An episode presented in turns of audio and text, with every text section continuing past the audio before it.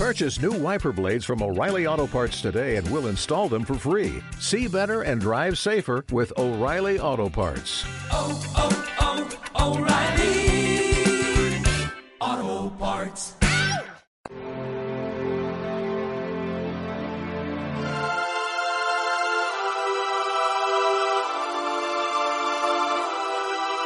En aquel tiempo dijo Jesús a sus discípulos, pedid y se os dará, buscad y encontraréis, llamad y se os abrirá, porque quien pide recibe, quien busca encuentra y al que llama se le abre.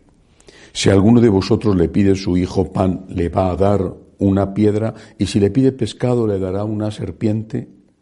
Pues si vosotros que sois malos sabéis dar cosas buenas a vuestros hijos, cuánto más vuestro Padre del cielo dará cosas buenas a los que le piden. Palabra del Señor. Todos los años, coincidiendo con las fiestas antiguas de carácter agrícola, que marcaban el final de las cosechas, en este caso eh, en Europa el final, por ejemplo, de la vendimia. Todos los años la Iglesia celebra esta fiesta, este día que se llama de témporas, de tiempo, tiempo de petición y de acción de gracias. Está terminando un ciclo, un ciclo climático. Está entrando el otoño, ya los árboles eh, pierden sus hojas, se han recogido los frutos hace ya tiempo que se recogieron las mieses, el trigo, el centeno, la cebada, las frutas también, aunque todavía quedan, por supuesto, algunas en los árboles. Aún no ha empezado la nueva cosecha, la cosecha de la oliva o la cosecha de la naranja, aunque ya también hay frutos tempranos. En este momento, la Iglesia, fijándonos en lo que eran los tiempos de entonces, repito, en su su cuna inicial, que era el Mediterráneo, la Iglesia nos invita a mirar hacia arriba, hacia Dios.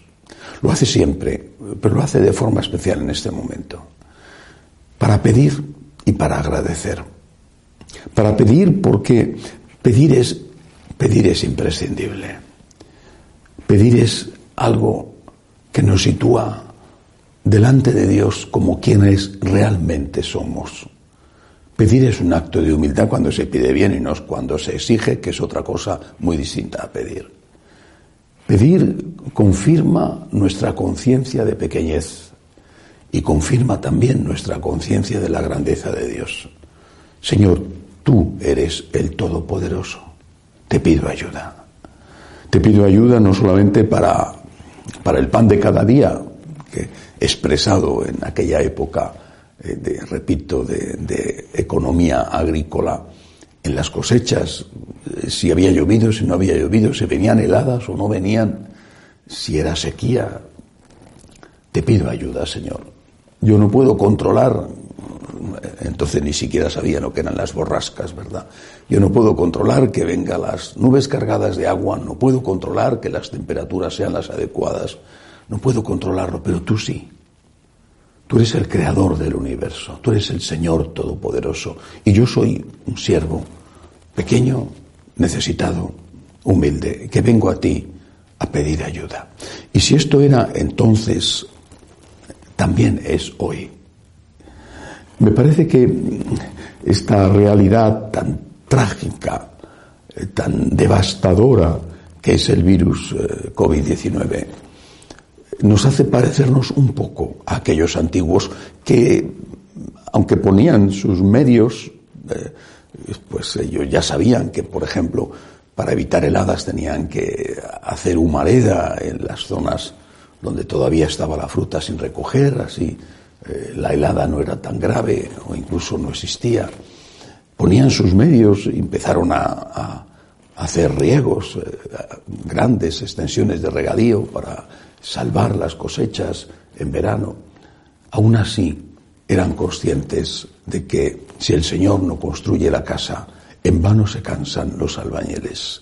También nosotros hoy, en medio de esta pandemia espantosa, tenemos que poner nuestros medios, medios de prevención de la sanidad, de, distancia, de mascarilla, bueno, pero aún así sabemos que podemos contagiarnos todos y que hay muchas personas que no saben ¿Cómo es posible que se hayan contagiado? Porque han procurado desde el primer momento cumplir con los objetivos que les estaban marcando las autoridades sanitarias, incluso con exceso. Estamos en manos de Dios. Y no solamente en la cuestión del virus, estamos en manos de Dios en todo. Una persona sana que derrocha energía le puede dar un infarto. Un joven que tiene la vida por delante puede tener un accidente de tráfico. Una persona que se considera amada puede llevarse un desengaño. Alguien que tiene su trabajo bastante seguro puede ver cómo de la noche a la mañana su empresa cierra y a él le despiden. Son tantos los motivos de riesgo, de incertidumbre, de miedo, que tenemos la necesidad, repito, como nuestros mayores hace cientos de años, la necesidad de mirar al cielo y suplicar, Señor, yo creo en ti, creo en tu poder, ayúdame, ayuda a mi familia, ayuda a mi patria. Señor, esta persona que conozco y que quiero, que está sufriendo tanto, te ruego por él, Señor. Señor, esa persona que no tiene trabajo, que su familia depende de su trabajo y no tiene ya ni siquiera para alimentar a los suyos, Señor, te ruego por esa persona. Imploramos del Dios Todopoderoso, aceptando el misterio, no hay que olvidarlo nunca, de que a veces el Señor no parece escuchar nuestras súplicas, aunque siempre las escucha, pero a veces no nos da la respuesta que necesitamos o que queremos. Aún así, con humildad, suplicamos, ayúdame Señor. Y es un día hoy para recordarnos esto, la importancia de la oración de petición. Repito, petición, no exigencia, no tiene nada que ver. Pero no solamente es temporas de petición, también son temporas de acción de gracias. Porque aquellos aquellos hombres de hace muchos siglos que habían logrado con mucho esfuerzo y trabajando duramente, porque hay que ver lo duro que debía de ser la cosecha del trigo, por ejemplo, con el calor del sol y doblados todo el día, pues aquellos hombres daban gracias a Dios y ofrecían al Señor las primicias y ofrecían los diezmos porque sabían que si había llovido era por un regalo de Dios. Y si la tierra había dado su fruto, era por un regalo de Dios. Y si los rebaños de ovejas se habían multiplicado, era por un regalo de Dios.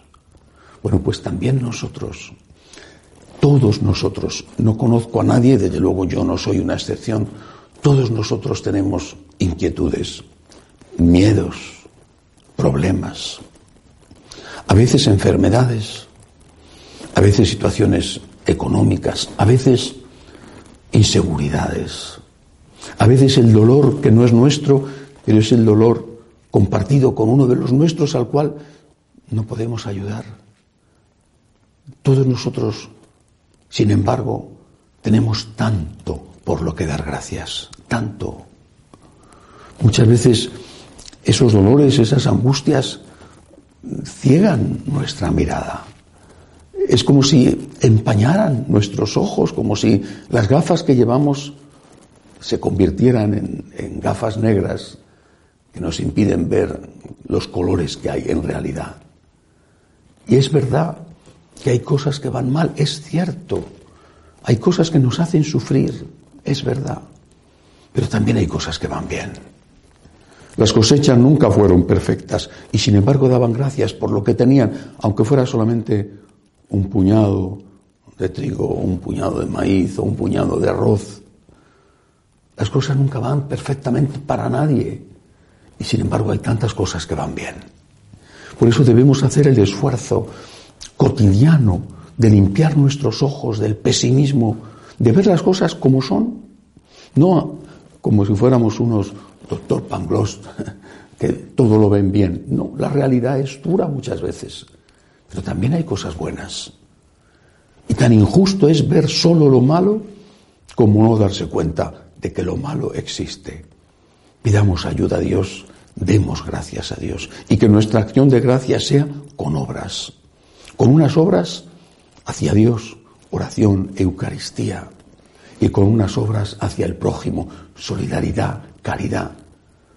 Gracias, Señor, por lo que tengo y mira que no tengo todo. Te pido ayuda por lo mucho que me falta, pero gracias, Señor. Y que mi acción de gracias vaya con mi oración directa hacia ti en el cielo y, Señor, con mi limosna hacia aquellos que están a mi lado y que quizá lo pasan todavía peor que yo. Que así sea.